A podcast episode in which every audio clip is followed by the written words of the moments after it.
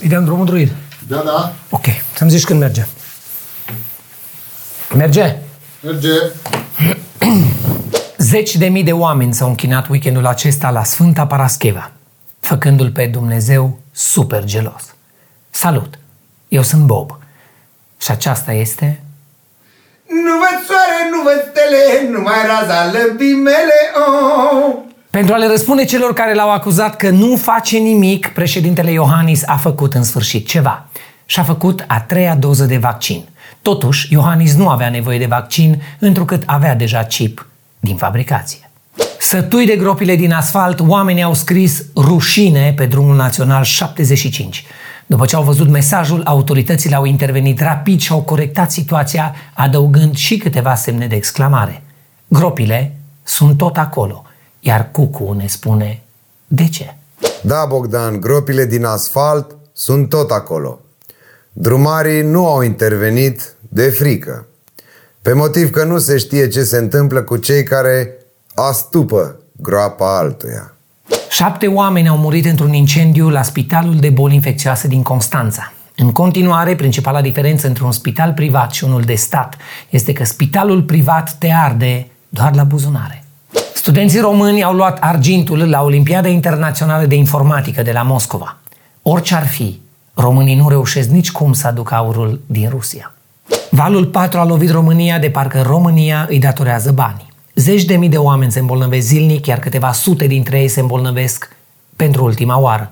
Cu toate acestea, Biserica Ortodoxă Română a insistat să organizeze pelerinajul de la moaștele Sfintei Parascheva. De ce? Ne spune Tibi, pentru că cine poate să dezvăluie mai bine mecanismele religiei dacă nu un ateu?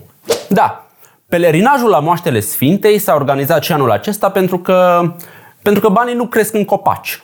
Ca să înțelegeți. Pelerinajul la moaște e un fel de Squid Game pentru oameni care nu au Netflix. Adică niște oameni îmbrăcați toți la fel, în toale super stridente, care operează în afara legii, în cadrul unei organizații pline de secrete, controlează o gașcă de săraci, îi pun să treacă prin tot felul de labirinturi și probe și totul se face pentru bani. Și la final, mor toți. Deci cam asta e. Așa că, Doamne, ajunge. Săptămâna trecută, platformele Facebook, Instagram și WhatsApp au fost indisponibile timp de mai multe ore, ceea ce a fost groaznic, pentru că oamenii au fost obligați să petreacă timp cu ei înșiși. Apropo de căzături, Florin Câțu.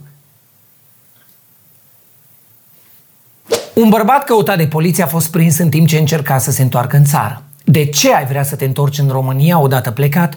Ne spune Dragoș, care anul acesta s-a întors de mai multe ori în România din vacanță. din vacanțe, nu din aceeași vacanță m-am întors aici, patru ori. Uh, Bogdan, există mai multe motive pentru care să te întorci în țară. În primul rând, iarba verde de acasă, care să te rătăcești prin lume, nu te lasă. Apoi e posibil ca omul să fi uitat lumina aprinsă sau centrala pornită pe 21 de grade și la cât s-au scumpit astea în ultima vreme, cam trebuie să te întorci să o pui pe 17 grade. De asemenea, mulți români se întorc în România pentru că li se face dor de tradițiile și obiceiurile de care nu se pot bucura dincolo, cum ar fi tăiatul porcului, uh, furatul miresei și furatul în general, uh, bătutul covoarelor al nevestei, al pasului pe loc și al bătutului din gură, cum ar veni. Metroul din București, deci metroul, a circulat cu dificultate miercuri dimineața după ce o femeie a căzut pe gânduri. Pe șine. Cluj-Napoca a intrat în carantină de noapte. Cum s-a întâmplat asta ne spune tot Cucu, deoarece Cucu știe multe.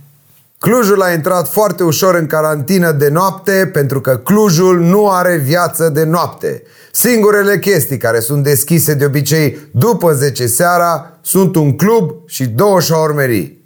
Nici nu se simte dacă le închizi. Iar motivul pentru care clujenii se întorc de vreme acasă e simplu.